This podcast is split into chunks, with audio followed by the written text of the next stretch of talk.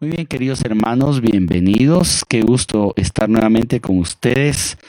Hoy voy a intentar seguir sus comentarios a través de un dispositivo externo. Normalmente lo hago a través de la misma pantalla en donde les estoy hablando, pero hoy me veo en la necesidad de, hacerlo en un dispositivo externo. Así que si no contesto tan rápido a sus preguntas o comentarios, pues les agradezco la comprensión del caso, ¿verdad? Y eh, vamos a iniciar entonces de una vez con nuestro tema de hoy. Primero que nada, eh, tenemos eh, que aceptar, queridos hermanos, que eh, hay una verdadera psicosis, vamos a decirlo así. Hay este, una especie de paranoia por parte de algunas personas o incluso por hay una especie de obsesión de parte de algunas personas creyendo o sintiendo que se nos aproxima ya el fin del mundo, que el mundo se va a acabar, ¿verdad? Que el apocalipsis se va a desatar y bueno, hay una cierta sensación así y entonces yo he querido eh, salir al paso de esta sensación, de esta paranoia, de esta psicosis para hablar un poquito sobre el fin del mundo. ¿Cree la iglesia en el fin del mundo o no? Eso vamos a hablar hoy un poco y cuáles son esas características. No crean que lo voy a resolver todo en una noche, será una, una serie más o menos eh, larga de, de, episodios en los que voy a tratar los temas porque son muy interesantes, son muy profundos y quisiera detenerme relajadamente en cada uno de ellos, pero hoy voy a dar respuesta a, lo primero. ¿Estamos en el principio del fin? Bueno, empecemos con lo más básico. Hermanos, eh, ¿Cree la iglesia en el fin del mundo? Pues en un sentido, eh, vamos a decir que sí. ¿En qué sentido? En un sentido escatológico, ¿sí? ¿Qué es la escatología? La escatología es la parte de la teología que estudia precisamente los acontecimientos del fin, ¿sí? Pero cuando hablamos de, que la escatología estudia los acontecimientos del fin, estamos hablando que estudia los acontecimientos tanto del fin de la, de la historia de la humanidad, ¿sí? Es decir, el fin de la civilización humana como la conocemos, sí, créame o no. Verdaderamente eh, hay una parte de la teología que se dedica a ese estudio y se llama escatología y es parte de la enseñanza de la iglesia. O sea, si la iglesia cree en el fin del mundo, sí. ¿En qué sentido? En un sentido escatológico. Ya iremos profundizando, ya iremos entendiendo. Por parte de la ciencia, vamos a, a, responder esto también porque puede ser interesante. Por parte de la ciencia, ¿se cree en el fin del mundo? La respuesta es también sí, sí se cree en el fin del mundo. ¿Por qué? es, es algo que cae por su propio peso. O sea, no, la ciencia no va a creer de la misma manera que la iglesia. La iglesia cree en un sentido escatológico, ya veremos qué es eso. Pero la, la ciencia, más que todo, eh, entiende y cree en el fin del mundo, incluso en el fin del universo, en un sentido físico. Lo voy a explicar de una manera muy sencilla, no nos vamos a enrollar mucho en esa parte de la ciencia, lo voy a explicar de la manera más sencilla posible. Piense usted en una candelita, en una velita o en una veladora. Venimos, le ponemos fuego y la lógica nos dice que ese fuego va a tardar un poquito, va a tardar, dependiendo del tamaño de la, de la candela, de la veladora, de la vela, pues va a tardar, no sé, si la dejáramos sin apagar eh, indefinidamente, pues tardará, qué sé yo, dos días, cuatro días, ¿verdad? Quizá menos.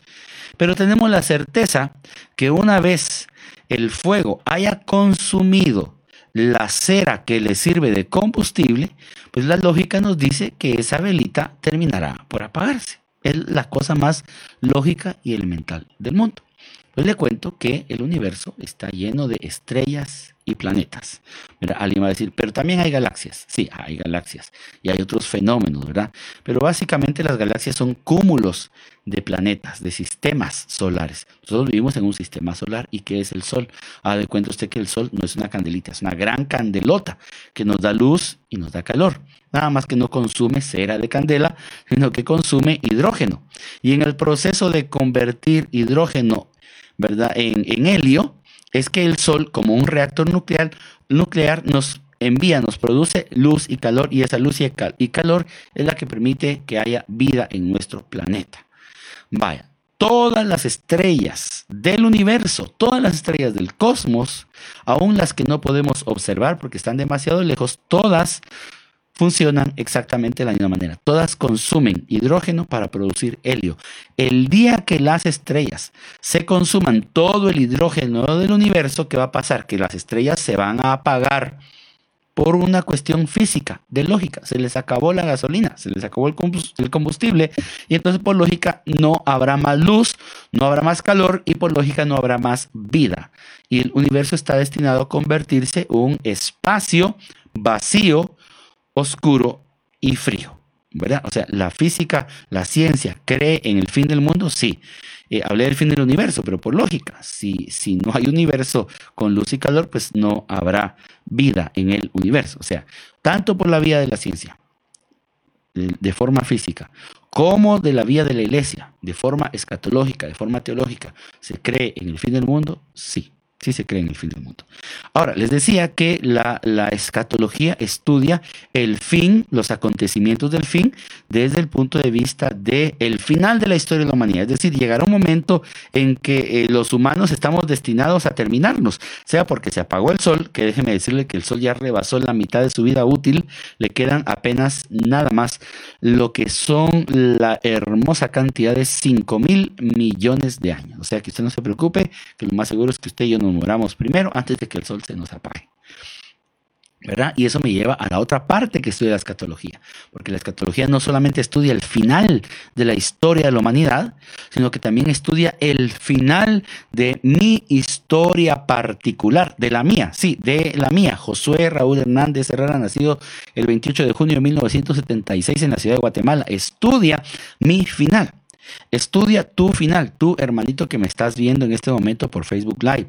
Tú que me vas a ver en la repetición aquí por Facebook Live o me, vas, a ver, vas a ver la repetición en YouTube o vas a escuchar la repetición en un podcast, eh, en en, en Spotify.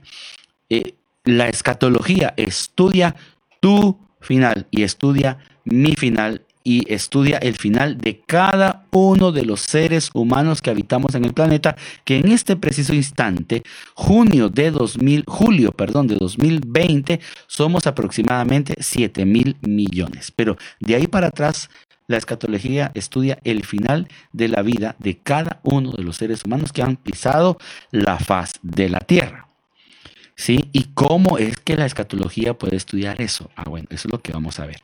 Primero te voy a hablar de todos los acontecimientos, de todos los eventos que estudia la escatología y luego vamos a ir explicando uno por uno. Por eso es que el tema de hoy se llama el principio del fin. ¿Cuáles son entonces los acontecimientos escatológicos? ¿Y en qué orden serán? ¿Cuáles son los acontecimientos del el fin de la humanidad como raza humana y el fin de mi vida personal? Bueno, ya te di la clave. El fin de mi vida personal, por lógica, es la muerte. ¿Sí? Entonces la escatología empieza estudiando la muerte. Y créeme que alguien puede decir, bueno, ¿y qué tanto se puede estudiar sobre la muerte? ¿Y qué tanto se puede decir sobre la muerte? Créeme que se puede decir muchísimo muchísimo, muchísimo sobre la muerte. Hoy vamos a hablar un poquito sobre la muerte, bastante sobre la muerte. Créeme que va a ser muy interesante. Estoy consciente que el tema de la muerte no es un tema muy popular. Da un poquito así como de incomodidad. no, quiero que me hable de la muerte, ¿verdad? Qué incómodo tema. Eh, nadie se vuelve popular por hablar de la muerte, yo lo sé. Pero hay que hablarlo porque si no sería una irresponsabilidad de mi parte como catequista, como predicador, como laico, como creyente, no comunicarte a ti lo que la, visión que la iglesia tiene de la muerte. Después de la muerte viene el siguiente evento escatológico que se llama el juicio. Este juicio se llama juicio particular, ¿sí? Y este juicio particular es un juicio en el que mi alma, delante de la presencia de Dios, es juzgada, ¿sí? Es juzgada. Mis actos son juzgados, ¿verdad? Si fui bueno o si fui malo, si di de comer al hambriento o no, si visité al enfermo o no, si practiqué las siete obras de misericordia espirituales o, materiales o no. Se me va a juzgar por eso. También se me, va, se me va a juzgar por mi fe. Se me va a juzgar mi fe y mis obras, las dos cosas se me van a juzgar en el día del juicio particular. Y a mí me llama mucho la atención hablar de ese tema porque por lo menos cuando yo era eh, más joven o menos viejo de lo que soy ahora, cuando yo estaba en grupos de renovación carismática, recuerdo que se oía mucha radio protestante como se oye ahora. Eh, ya existían bastantes canales protestantes como los hay ahora y había muchísima confusión porque en aquellos años 80 en los que yo me metí a la renovación carismática por iniciativa de mi mamá, eh, no había em, pues los canales modernos como estos que tenemos hoy, pero tampoco había llegado la doctrina de la prosperidad. Es decir, los pastores evangélicos no estaban hablando de pisto. Ellos, eh, ¿cómo, ¿cómo, te llevaban a sus iglesias protestantes? Eh, a través del miedo. ¿sí? Hoy te llevan a través del pisto. ¿Sí? Te, te, te, jalan porque te hablan de pisto y de prosperidad y que vas a crecer y que vas a tener mucha abundancia y que si eres hijo de Dios te mereces lo mejor. Y ahí te van lavando el coco hasta que te llevan. Antes no, antes la técnica, la táctica era el miedo. Y ya viene Cristo y la bestia y el 666 y el apocalipsis y el anticristo y los que no sean protestantes no se van a salvar y el arrebatamiento de la iglesia y te vas a quedar y te vas a condenar en el infierno, hijo de tantas. Ese era más o menos el argumento. Esa era más o menos la táctica y no había quien nos explicara de manera tan fácil como es hoy acceder a YouTube y poner un tema sobre, eh, sobre la escatología católica, sobre la muerte, la visión que tiene la iglesia sobre el final. Eso no existía, entonces había mucha confusión y todavía hay mucha confusión. Hay gente que dice, pero mire, hay uno o son dos juicios, o el juicio soy yo solito, o el juicio es con todo mundo. Dicen que cuando uno se muere, eh, eh, uno pasa dormido hasta que viene Jesucristo y entonces hasta ahí va a ser el juicio y así hay una cantidad de em, desconocimiento acerca del tema. Entonces te lo digo las cosas en orden. Número uno, empezamos con em, la muerte, luego el juicio particular, solito yo, solita mi alma delante de la presencia de Dios, aunque no veré a Dios en el juicio, ya lo explicaré más adelante, ¿verdad? Eh, seré juzgado por mi fe y mis obras. Luego viene lo que a mí me gusta llamar como la sentencia, ¿sí? Pero que también las abuelitas llamaban los novísimos, ¿verdad? Eh, o las postrimerías, que también todo esto se llama las postrimerías. Pero estoy hablando del cielo, el infierno y el purgatorio.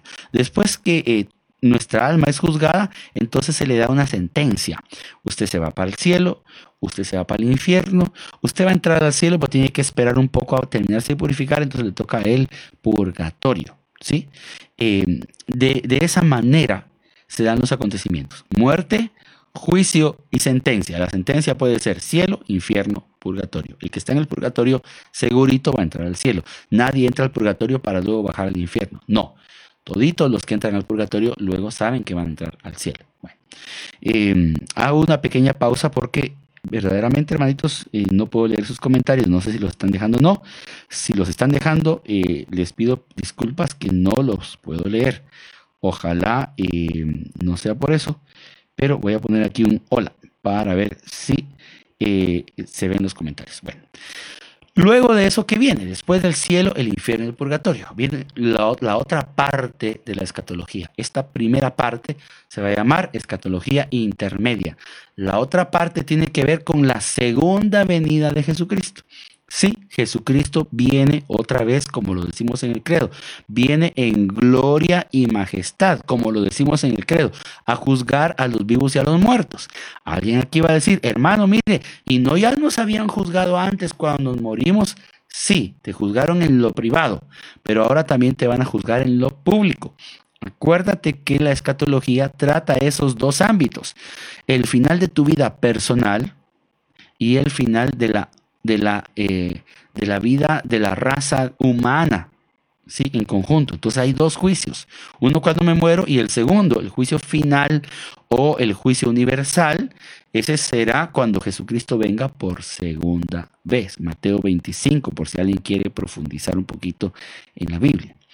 Luego, ¿qué viene? Bueno, luego ahí, eh, eh, cuando Jesucristo viene, será la resurrección de los muertos, luego el juicio final, y luego se vendrá el último evento escatológico, que es el establecimiento definitivo del reino de Dios en esta tierra. Alguien va a decir, en esta tierra. Sí, ya te lo voy a explicar más adelante. Lo que sucede es que San Pablo dice que esta tierra, esta creación también va a resucitar, también se va a renovar, va a resurgir una nueva creación iremos hablando poco a poco de todos y de cada uno de estos temas.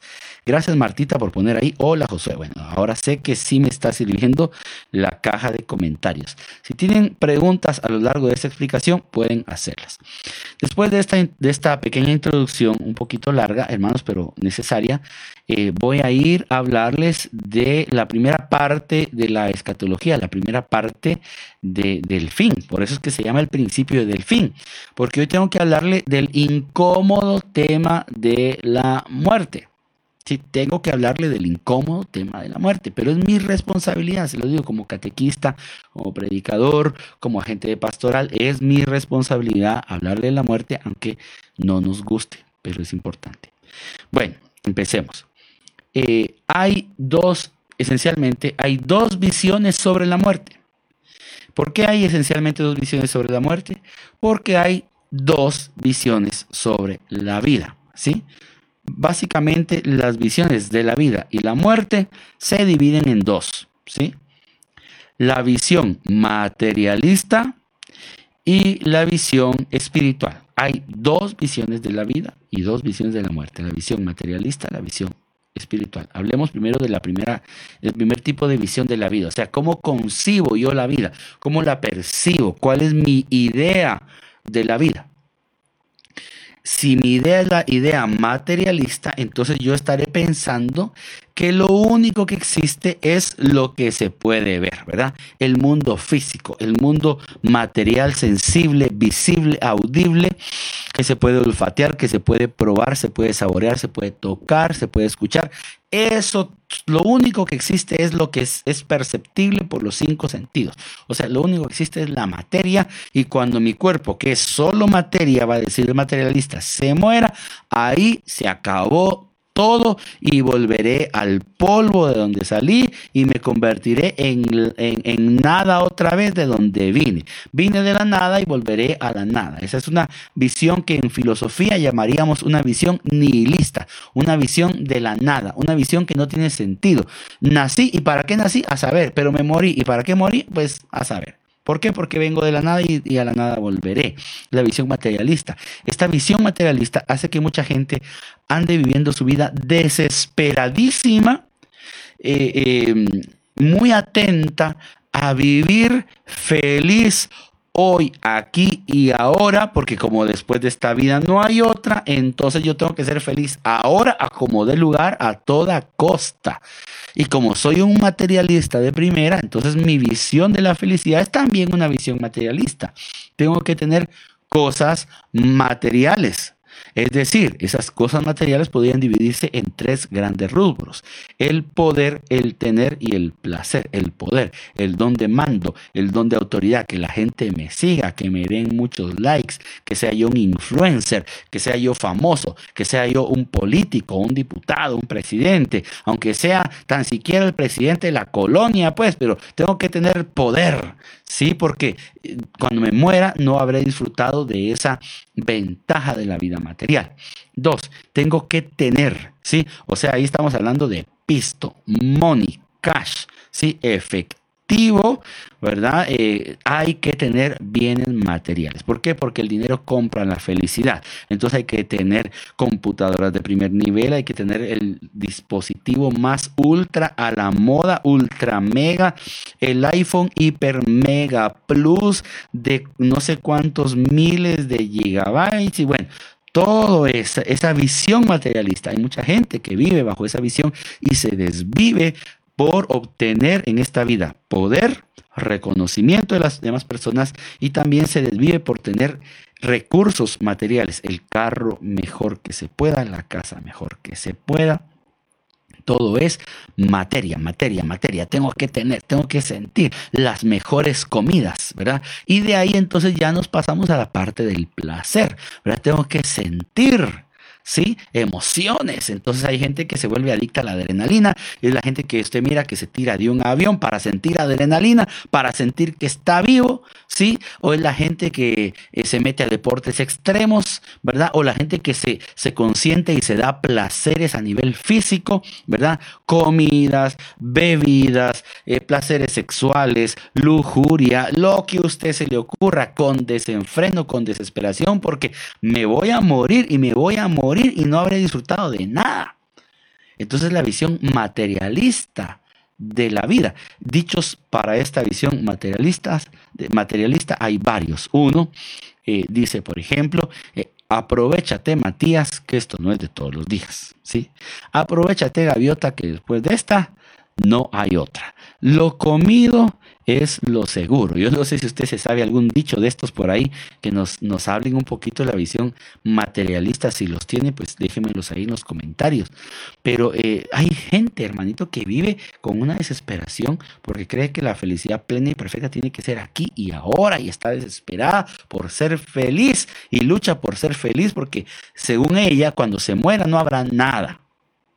Bueno, entonces viven así y así se mueren también. Cuando se mueren están pensando qué van a hacer con la empresa que levantaron con tanto esfuerzo, qué va a hacer de ese futuro esa empresa. O sea, esta gente está eh, muriéndose a las puertas de la muerte y está pensando todavía en el futuro de la empresa. Hágame favor. Y los libros de motivación, los libros de, tipo eh, materialista, de tipo em, positivista, ¿verdad? Y también podríamos llamar voluntarista em, están, están empujando a la gente a este tipo de pensamiento. Entonces admiran al tipo que aún en el lecho de muerte todavía se preocupó por firmar el último pagaré, por firmar el último cheque. Tonterías, tonterías. Triste vivir de una manera materialista.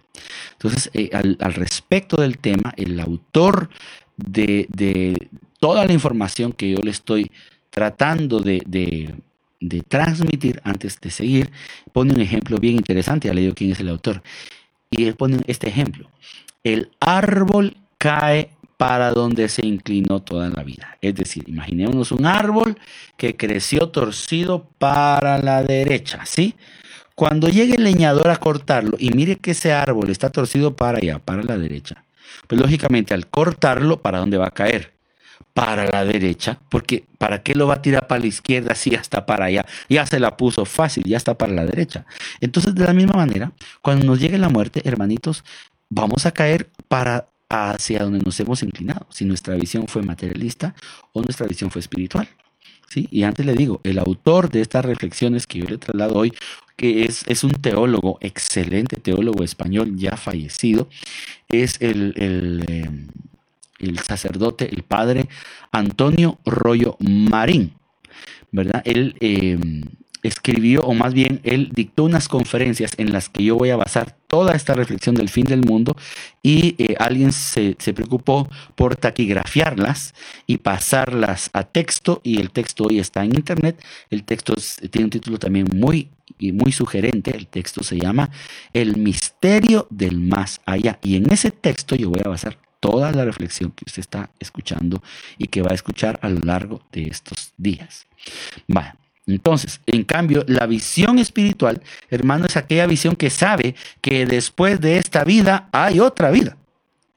Que esta vida de aquí es solo un momento, en la eternidad y que la, que, la, que vida, la vida que cuenta es la vida después de la muerte. Esa vida a la que Santa Teresa de Ávila decía, esa es la vida verdadera. Esta no es la vida verdadera, es la que, la que viene después de la muerte. Esa es la vida verdadera. ¿Verdad? Eh, Santa Teresa de Ávila también tenía otro dicho sobre la muerte. Vamos a ver si, si me recuerdo, decía más o menos así Santa Teresa de Ávila, em, vivo sin vivir en mí y tan alta vida espero que muero porque no muero. En otras palabras, me muero de las ganas que tengo de morirme. San Pablo decía, miren, yo verdaderamente soy feliz predicando, yo verdaderamente me gusta estar con ustedes, guiarlos, apoyarlos, pero honestamente para mí el vivir es Cristo y la muerte es ganancia. yo ya me quisiera morir. Los santos parecen locos. ¿Cómo es que se quieren morir? No porque no aprecien esta vida, sino porque aprecian más todavía la vida después de la muerte, porque esa es la vida verdadera, dice Santa Teresa de Ávila. Cuando Santa Teresita del Niño Jesús estaba muriendo en su lecho de muerte, una santa que murió a los 23, 24 años, una santa verdaderamente inocente, pura, eh, como son los santos, ¿verdad? Una santa verdaderamente eh, muy sencilla, muy humilde. Llega a su doctor y a decirle cuando los doctores se atrevían a, darle las malas noticias a uno. Hoy, tristemente, hermanos, me he enterado de casos en donde uno puede estar a las puertas de la muerte y los doctores no le dicen absolutamente nada, ¿verdad? Pero bueno, en esa época, año 1800 y pico, eh, o no sé si todavía pasó al 1900, eh, llega el doctor y le dice, hermanita Teresita, eh, ya pues le llegó la hora, ya va a fallecer. Entonces le pregunto, dice el doctor, ¿está usted resignada para morir? Y le dice el doctor, resignada yo para morir, resignada para morir. No, le dice, yo no estoy resignada para morir. Resignación se necesita para vivir, papayito. Resignación se necesita para que el despertador suene todos los días a las 4 de la mañana y tengas que hacer dos horas de tráfico de ida y dos horas de tráfico de, regreso. Resignación se necesita para pagar las deudas. Resignación se necesita para pensar todos los días cómo voy a salir adelante, qué voy a comer, cómo voy a pagar el alquiler, cómo voy a pagar esto, cómo voy a pagar. Para eso se necesita resignación. Para la muerte no. ¿Por qué? Porque también, porque ha tenido una visión espiritual y porque se había preparado toda su vida para ese momento. Entonces la muerte lo sorprendió feliz de la vida. Es la visión espiritual. Usted, hermanito, usted decide con qué visión vivir. Si con la visión materialista o con la, con la visión espiritual de la vida. Eso lo decide usted. Dios le pone ahí izquierda y derecha, bendición y maldición, vida y muerte. Usted elige con qué clase de visión quiere vivir su vida y eligiendo la visión con que va a vivir la vida, estará eligiendo también la visión con que va a morir. Amén. Bueno, sigamos adelante con el tema. Eh, como les digo, no es muy popular, pero es muy interesante. Hablemos sobre algunas características de la muerte. Hebreos 9:27 dice, por ejemplo, que la muerte sucede una sola vez, porque está escrito, dice Hebreos 9:27, que el hombre muera una sola vez y después el juicio. ¿verdad? Aunque hay contadas excepciones. Hay gente que se ha muerto dos veces. Incluso en la misma Biblia hay ejemplos el, más eh, significativo que le puedo recordar es el de eh, Lázaro. Se murió una vez, Jesús lo resucitó y por lógica se tuvo que volver a morir otra vez. Porque si no, ¿dónde estaría Lázaro hoy con dos mil años? Vamos a visitar a don Lázaro, dos mil años, el pobre señor. entonces, características de la muerte sucede una sola vez en la vida. Número dos, tenemos certeza de su llegada. O sea, aquí no es decir, a saber si nos vamos a morir. No, eso no. O sea, tú y yo tenemos que estar conscientes de que tarde o temprano, todos y cada uno de los que están viendo este video por las diferentes plataformas o escuchando este audio por las diferentes plataformas, debemos como cristianos maduros estar seguros que nos vamos a morir. Ten la certeza que te vas a morir. Parece chistoso, parece una ironía, pero no.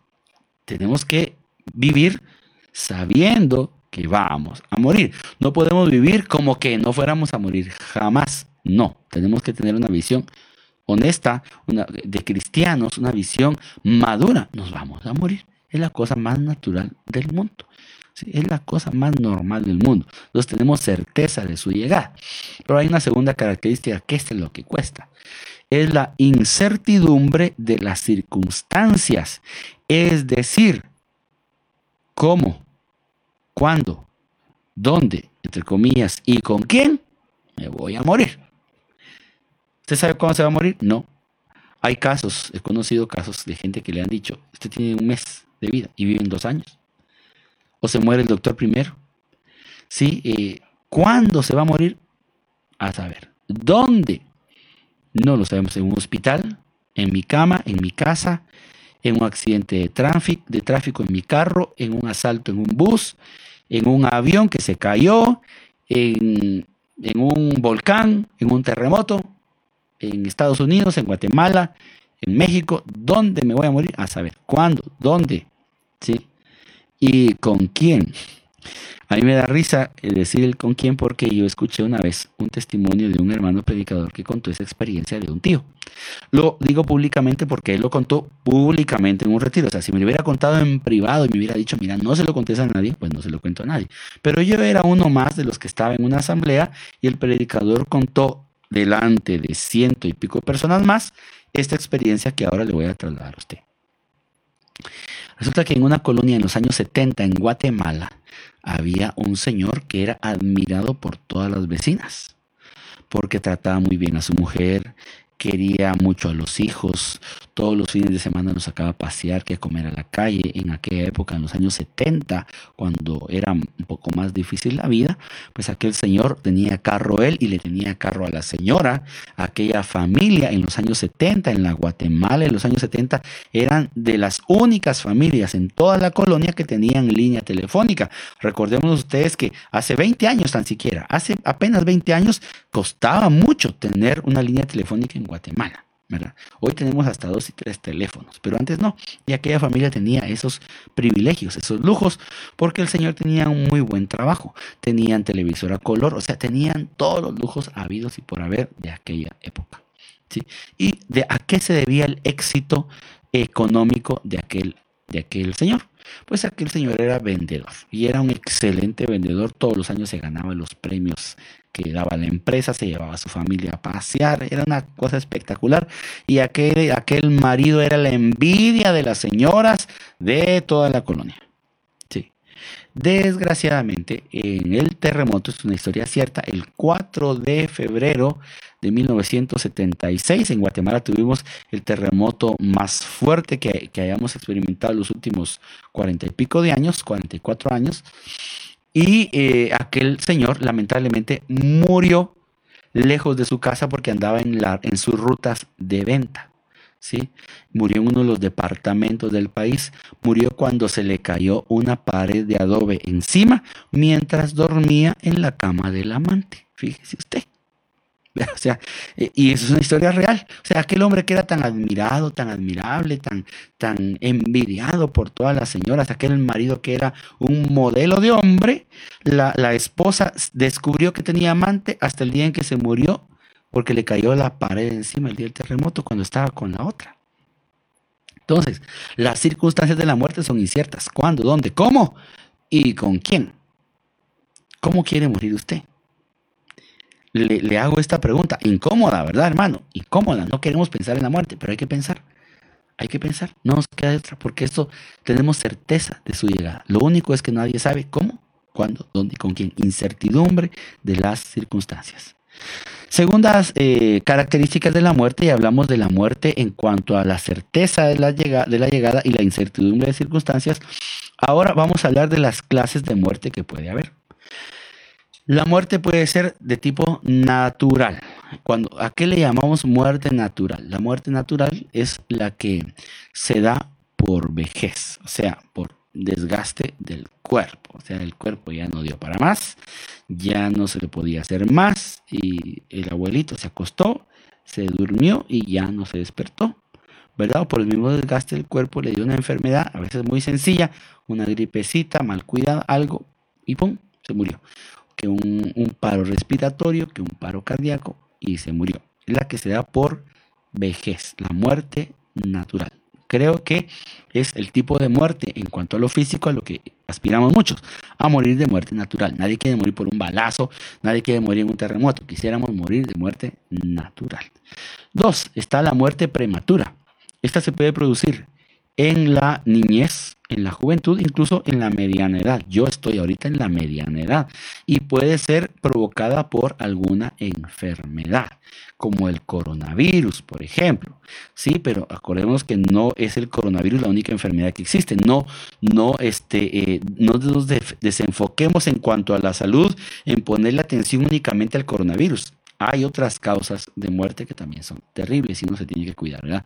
Comentario aparte, pero estamos hablando entonces de la muerte prematura, la que se da antes de llegar a la vejez. Toda muerte que se da antes de la vejez por causas naturales, esa se va a llamar muerte prematura. Número 3.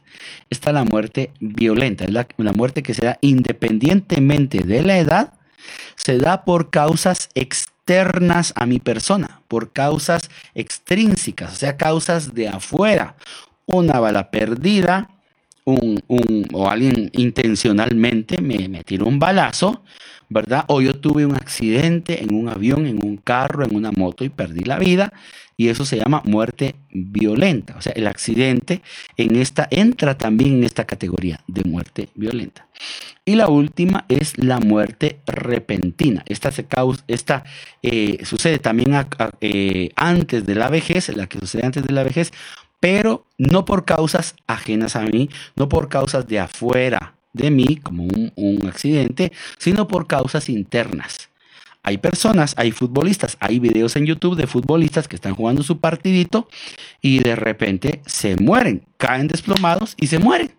Estaban jugando. Gente joven, gente atlética, gente que se cuidaba la dieta, gente que hacía ejercicio, gente que, era eh, buena gente jugando un partido de fútbol, jugadores profesionales de alto nivel, han caído muertos en una cancha de fútbol. ¿Cómo se llama ese tipo de muerte? Muerte repentina. A ninguno de nosotros nos gustaría morir de muerte repentina. Me imagino yo, aunque yo he escuchado casos, ay, a mí me gustaría de un solo sopapo. Hay gente que habla así, ¿verdad? De un solo cuentazo, hermano. Mire, así yo no quiero sufrir, no quiero nada, yo quiero que todo sea rápido. Después de que le explique lo siguiente de este punto, eh, quizá ya no vaya a pensar de la misma manera. Pero bueno, sigamos. Entonces, las, en cuanto a la causa de la muerte, hablamos de cuatro tipos de muertes natural, la que llega con la vejez, lo normal, ¿verdad? Segunda, la, muerte prematura, es la que llega antes de la vejez, ¿verdad? Por causa de una enfermedad, pero estamos hablando de, niños o jóvenes, la gente joven. La violenta, eh, por un accidente, por algún hecho de violencia. Y la otra, la repentina, cuando se produce por causas internas, que yo ni sabía que yo tenía tal tal condición del corazón o del cerebro, de un derrame, un, aneurisma, y me fui. Hasta aquí eh, el tema de la muerte sigue siendo un poquito incómodo, pero ahora viene lo más, verdaderamente hermanos, lo más importante del tema. Y lo más importante del tema es analizar la muerte desde el punto de vista de la preparación de la misma. Es decir, ¿Qué tanto me estoy preparando yo para un acontecimiento que sí o sí va a suceder en mi vida? Lo tengo en cuenta, me preparo para ese acontecimiento sí o no. Vamos a hablar de la muerte en cuanto a su preparación. Y cuando yo hablo a veces sobre este tema, que una sola vez recuerdo en la vida que me han pedido este tema en las comunidades, tristemente, ¿verdad? Eh, pero hay que hablarlo y como aquí no es que ustedes me lo pidan, aquí decidí hablarles, ya les expliqué las causas. Entonces, cuando yo hablo de este tema, la, única vez que hablé de este tema, eh, un hermanito salió con aquello de que eh, sí, yo sí estoy preparado. Usted. Yo ya me preparé porque yo ya le dije a mi familia cuánto tengo en la cuenta y yo ya le dije a mi familia el testamento, yo ya lo hice, fíjese usted, yo ya le dije que esto se queda para quién y esto para quien no sé más y, y entonces para que no haya pleitos. Usted. Y yo ya pagué mi servicio funerario y ya dije que cuando, cuando me muera que no, no estén tristes, que me lleven mariachis, que estén contentos. la gente piensa que cuando uno habla de la preparación de la muerte está hablando de eso. No, no estamos hablando de eso. Estamos hablando, queridos hermanos, de una preparación espiritual para la muerte. O sea, de estar a cuentas con Dios y con el prójimo para bien morir. De eso estamos hablando. Y en cuanto a la preparación, que puede ser una, una muerte con preparación y una muerte sin preparación, barajando las posibilidades, solamente hay cuatro posibilidades. Otra vez, mire pues, puede haber muerte sin preparación y puede haber muerte con preparación. Barajando las posibilidades, hay cuatro combinaciones. Es como los signos que aprendimos en matemática, como la ley de signos. Hay solo menos y más. Y eso se pueden, se pueden conjugar, digámoslo así, se pueden este, em, eh, unir, ya no sé qué palabra utilizar, se pueden eh, conjugar, digámoslo, de cuatro maneras. ¿Verdad?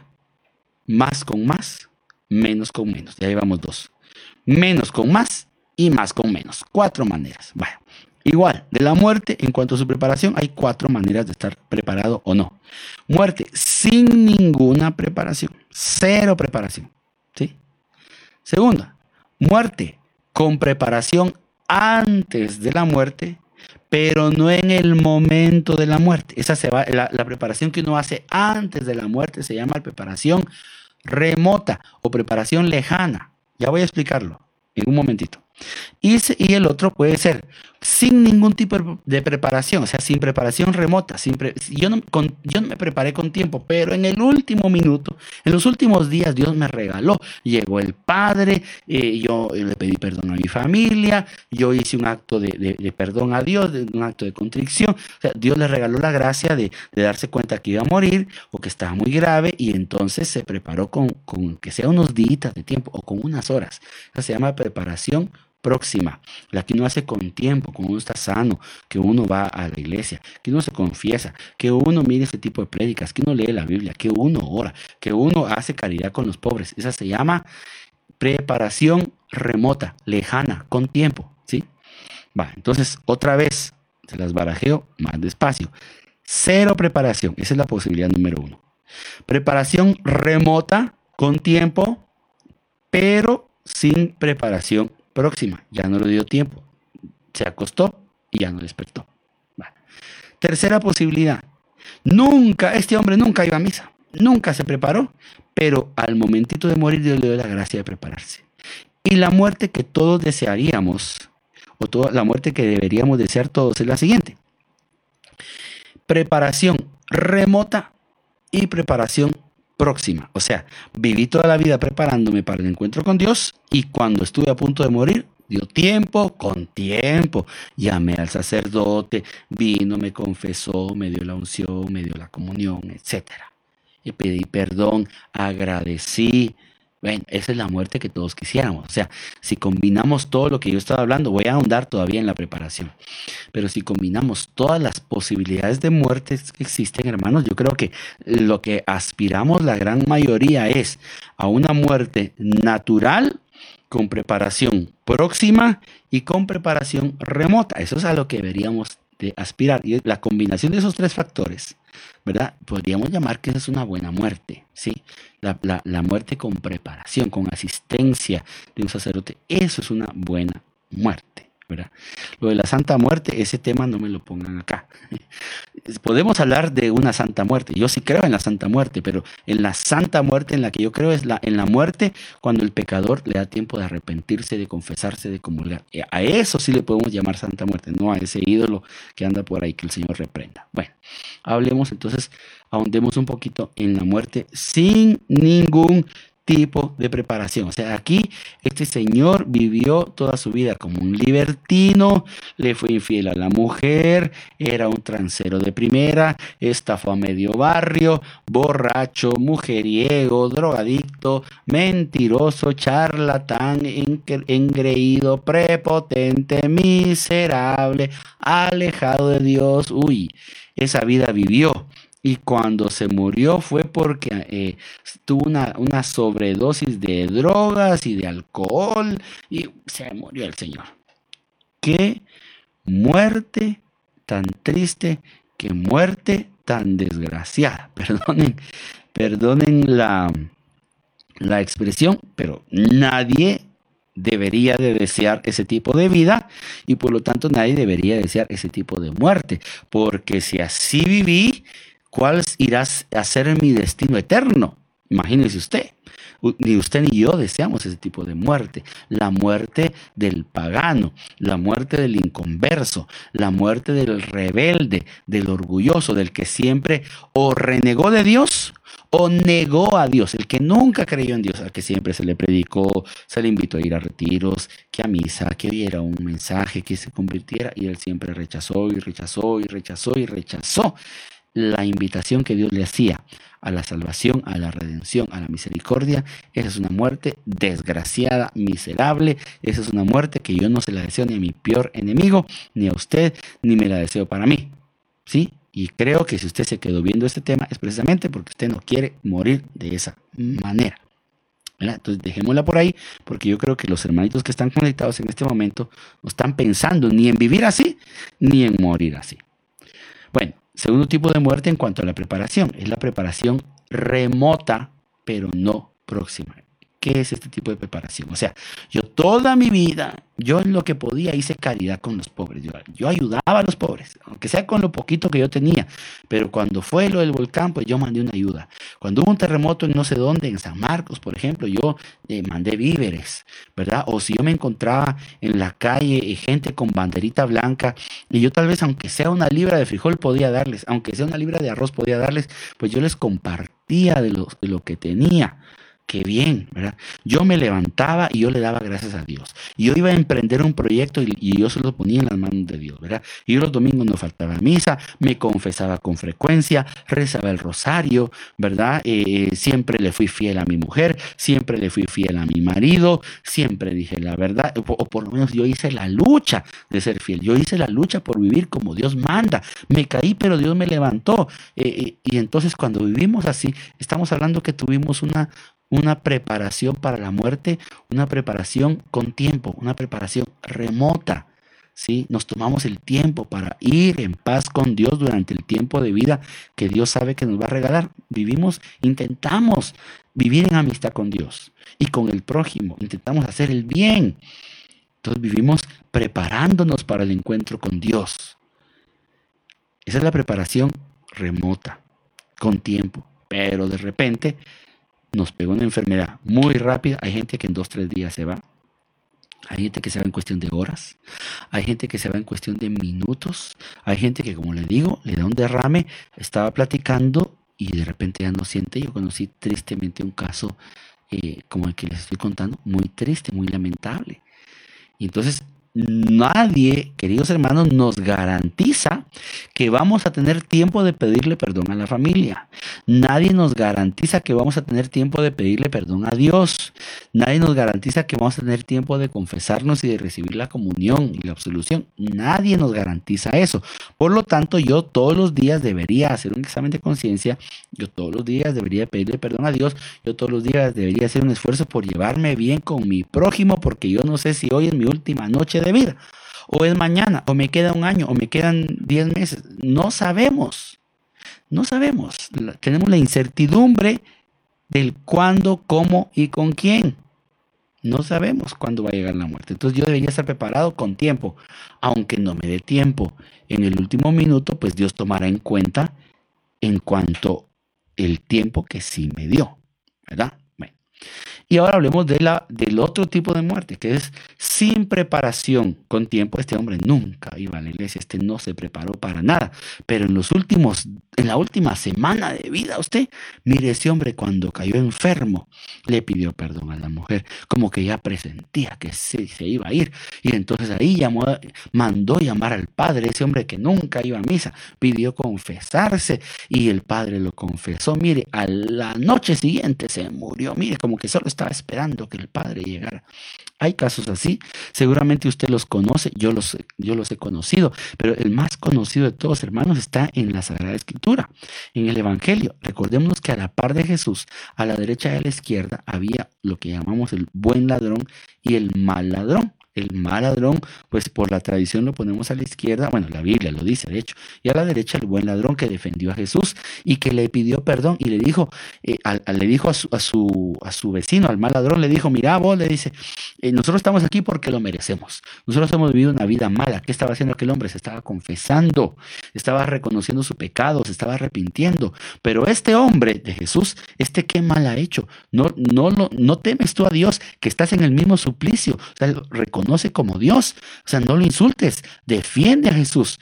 Y cuando termina de defenderlo, le dice, Señor, acuérdate de mí cuando estés en el paraíso. ¡Wow!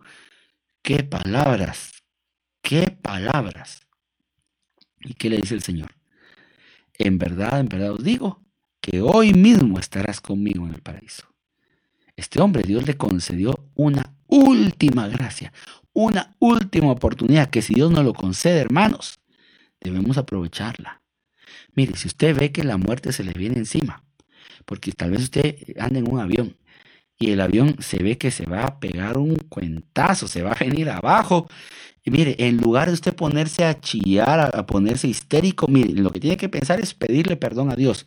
El padre Jorge Loring eh, en una de sus charlas, que yo le recomiendo buscar en YouTube, ponga Padre Jorge Loring muerte, qué hacer en el momento de la muerte, él dice que lo que hay que decir es, Dios mío, perdóname, o sea, hacer un acto de contrición. O sea, aquí ahorita no hay ningún sacerdote cerca, yo no sé si voy a salir bien de esta, entonces yo te pido, Dios mío, perdóname, Dios mío, perdóname, Dios mío, perdóname. Ese, esa frase que se nos quede y deberíamos repetirla constantemente. ¿Sí? Porque yo estoy seguro que usted, si me ve, es que usted está preparando con tiempo.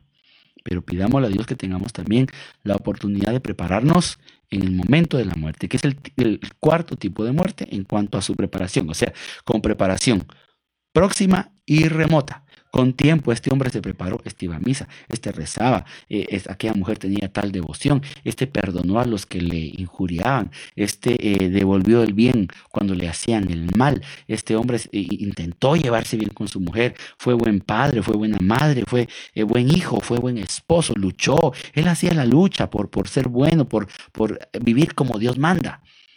Y encima de todo iba a misa y rezaba el rosario y leía la Biblia y miraba sus prédicas, las oía y, de repente le llega la muerte y como era amigo del Padre, que ese es un tip que yo le doy, tenga cercanía con sacerdotes, tenga amistad con su párroco, escríbale, dígale cosas bonitas de vez en cuando, ¿verdad? Salúdelo, cruce palabritas, que el Padre sepa quién es usted, porque quizá de esa manera le va a tener un poquito más fácil. Tenemos escasez de sacerdotes, no se dan abasto queridos hermanos.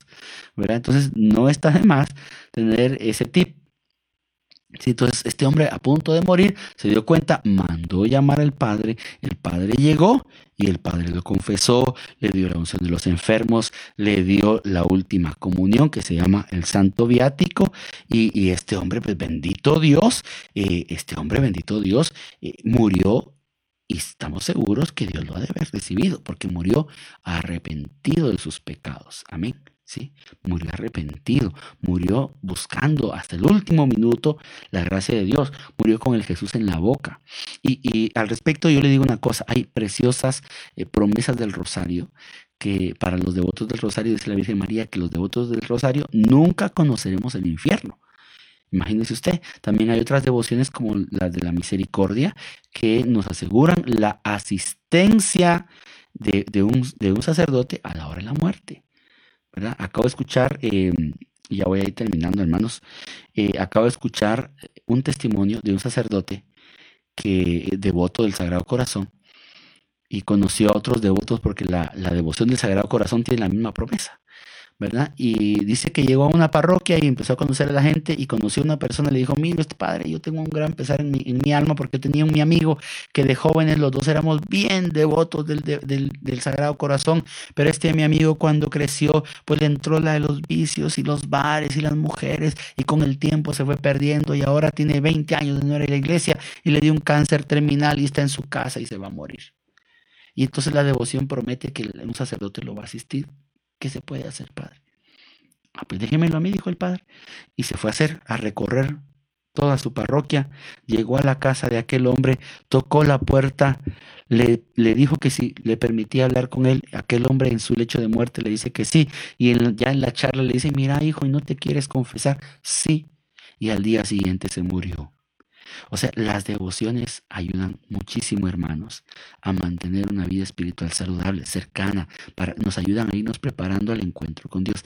Haga todo el bien que pueda y además pídale a Dios que le conceda la gracia de no morir sin confesar. ¿No cree usted que Dios le va a conceder esa gracia? Pídale, Señor, yo no me quiero morir sin confesarme. Concédeme la gracia de no morirme sin confesarme. Pídaselo, pídaselo a Dios, pídaselo a la Virgen, pídalo con el rosario. Amén. Y termino con esto último, hermanos. ¿Cuáles son los tipos de asistencia que los sacerdotes podrían darnos a la hora de la muerte? Ojalá las tuviéramos todas. Agradezco ahí a Nora que dice bendiciones, gracias por tus consejos. Gracias, Norita, Dios te bendiga. Pues, eh, ¿qué tipo de asistencias podría darnos un sacerdote a la hora de la muerte? Número uno, muy importante, la confesión, confesión de boca, confesión sacramental. Puede haber el caso de que una persona no pueda confesarse en el momento de la muerte porque está incapacitado o le sea muy difícil hablar. Pero si dentro de sí tiene la condición de arrepentimiento, si dentro de su ser no rechaza a Dios, sino que está abierto a la misericordia, se le puede aplicar la unción de los enfermos, que antes se llamaba la extrema unción. Así se llamaba antes de la reforma litúrgica del Concilio Vaticano II. Se llamaba así, extrema unción o unción de los enfermos, ¿verdad? O sea, podría recibir la confesión, podría recibir si no puede recibir la confusión, puede recibir la unción o puede recibir las dos. Tres, puede recibir el santo viático. ¿A qué se le llama el santo viático? A la última comunión recibida en vida. Lógico que después de muerto no se puede comulgar. La última comunión recibida. Así como hay la primera comunión, hay la última. Y la última comunión se llama el santo viático. También podría recibir del sacerdote la indulgencia plenaria. La indulgencia plenaria se le da si usted está lo suficientemente arrepentido y si usted eh, eh, ha hecho un acto de contrición perfecta, ha hecho una buena confesión, ¿verdad? Y usted está completamente desapegado ya de las cosas terrenas, le puede aplicar la eh, indulgencia plenaria. Eso significa que usted no pasaría por el purgatorio, iría directito al cielo, sin pasar por el purgatorio. También podría recibir la encomendación del alma y la bendición papal. Seis cosas. Confesión, unción de los enfermos, santo viático, indulgencia plenaria, encomendación del alma y la bendición papal. Esas son las seis cosas que un sacerdote podría administrarle a la hora de su muerte. Pídale a Dios, hermanito, que de verdad usted y yo tengamos una santa muerte. Santa desde el punto de vista de la verdadera santidad de la Iglesia Católica. No ese ídolo que anda por ahí, que es una calaca toda horrible, que el Señor la reprenda y que San Miguel Arcángel nos defienda. Pero no, no estamos hablando de esa, estamos hablando de verdad una muerte confesaditos, arrepentiditos, en paz. Eso es lo que hay que pedir. ¿Por qué? Porque ese es el principio del fin. O se acaba el mundo o me acabo yo primero pero los dos juntos no vamos a pasar. Así que la siguiente semana seguiremos hablando del fin del mundo, pero hablaremos de otro aspecto, de otro aspecto que es el juicio particular. Veremos cómo será ese juicio particular y cómo es que hay que ir preparados para ese juicio particular. Bien, queridos hermanos, yo les agradezco el favor de su atención, que el Señor me los bendiga eh, y les eh, agradezco que le den like y compartir esta publicación. Yo espero no haber tenido hoy problemas de transmisión. Espero que los ajustes eh, de equipo, de cableado que se han hecho en, el estudio, pues hayan rendido frutos para que podamos tener una transmisión fluida y que los temas se puedan observar de la mejor manera. El día de mañana, este, esta misma charla estará subida en audio y en video, en audio, en Evox, en Spotify y también estará en YouTube. Mañana ya por la tarde ya estará disponible. Así que si usted la quiere volver a ver, puede ir a, esos, a esas eh, aplicaciones también o también acá en Facebook. Terminando esta prédica, queda automáticamente en repetición. Hacemos una pequeña oración en el nombre del Padre y del Hijo y del Espíritu Santo. Amén. Padre nuestro que estás en el cielo, santificado sea tu nombre. Venga a nosotros tu reino, hágase tu voluntad en la tierra como en el cielo. Danos hoy nuestro pan de cada día Perdona nuestras ofensas, como también nosotros perdonamos a los que nos ofenden. No nos dejes caer en tentación y líbranos del mal. Amén. Dios te salve María, llena eres de gracia, el Señor es contigo. Bendita eres entre todas las mujeres y bendito es el fruto de tu vientre Jesús. Santa María, Madre de Dios, ruega por nosotros los pecadores, ahora y en la hora de nuestra muerte. Amén. Gloria al Padre, al Hijo y al Espíritu Santo, como era en el principio, ahora y siempre por los siglos de los siglos. Amén. En el nombre del Padre y del Hijo y del Espíritu Santo. Amén. Rudy Rodríguez, gracias ahí por el comentario. Dice que se aclaró muchas dudas y a todos los que se conectaron que les agradezco estar ahí pendientes, a Cris Castro, Nora eh, Anavisca, vamos a ver a quién más, Miguel eh, Montes, Walter Morales, Hugo Coronado, Jorge Canas, Robin López, Paola Pineda, hola prima, Gerardo Seto, A.G. Fernández, Edna Liz Pacay, Víctor Manuel, Pablo Castellanos, Lizeth López, Alejandro López, Martita de Pudi, Y aquí más Juan Carlos Escobar, Shirley Magaña de Monroy, Armando Monroy, Ramiro Toledo, Carolina Hernández, Julio Reynoso, Mirna de Rodas y Paula Alexandra. Gracias hermanitos, que Dios bendiga nos encontramos el próximo miércoles 7 de la noche, hora de Guatemala.